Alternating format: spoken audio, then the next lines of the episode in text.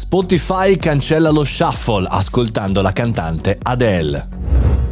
Buongiorno e bentornati al Caffettino Podcast. Ogni giorno alle 7.30 io che sono Mario Moroni chiacchiero con voi su tematiche che ci possono risultare utili per la nostra carriera, per il nostro mondo del lavoro, anche per studiare nuovi trend. Oggi parliamo partendo da una notizia di qualche giorno fa che ha visto come protagonista la cantante Adele e Spotify, ma il ragionamento è anche molto più vasto.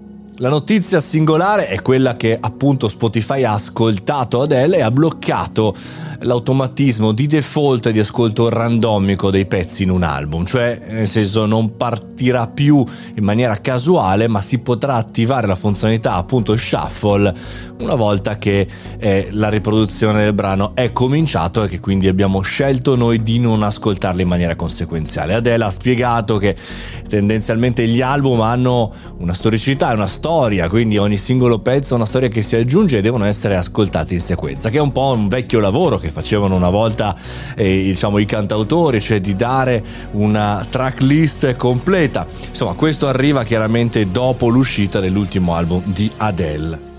Chris Makowski, responsabile della comunicazione musicale Spotify, su The Verge ha confermato la presenza di questo cambiamento.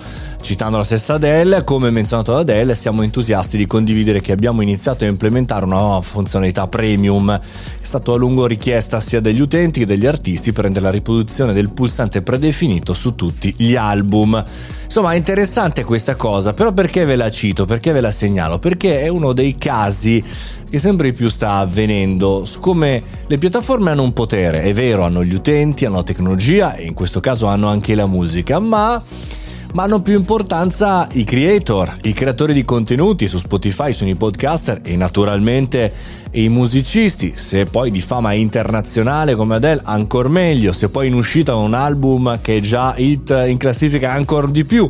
Perché chiaramente, come spesso accade, ci dimentichiamo che le piattaforme ospitano un contenuto e non solo il contenuto stesso. Le piattaforme sono uno strumento a servizio dei creator e quindi poi successivamente anche del pubblico il successo chiaramente eh, di Adele con per esempio una canzone Easy on Me che detiene il record di Spotify per gli ascolti più globali in un solo giorno. In quest'ultimo album ci deve far riflettere e anche un po' avvertire che non tutti gli artisti sono uguali, non tutti i creator sono uguali. E quindi, e quindi mi sembra un po' di rivedere quella situazione televisiva radiofonica che andava di moda fino a qualche tempo fa, cioè che l'artista in realtà è importante se è importante l'artista, cioè se ha un traffico, se ha una notorietà e quindi la radio dell'epoca o la televisione di qualche anno fa eh, tratta in maniera diversa il singolo artista dall'altro. Quindi non è vero quello che credevamo noi, amanti dell'internet anni 90, che tutti potevano avere la stessa popolarità, la stessa situazione, le stesse possibilità. Quindi attenzione, strumenti e anche quali sono i creator.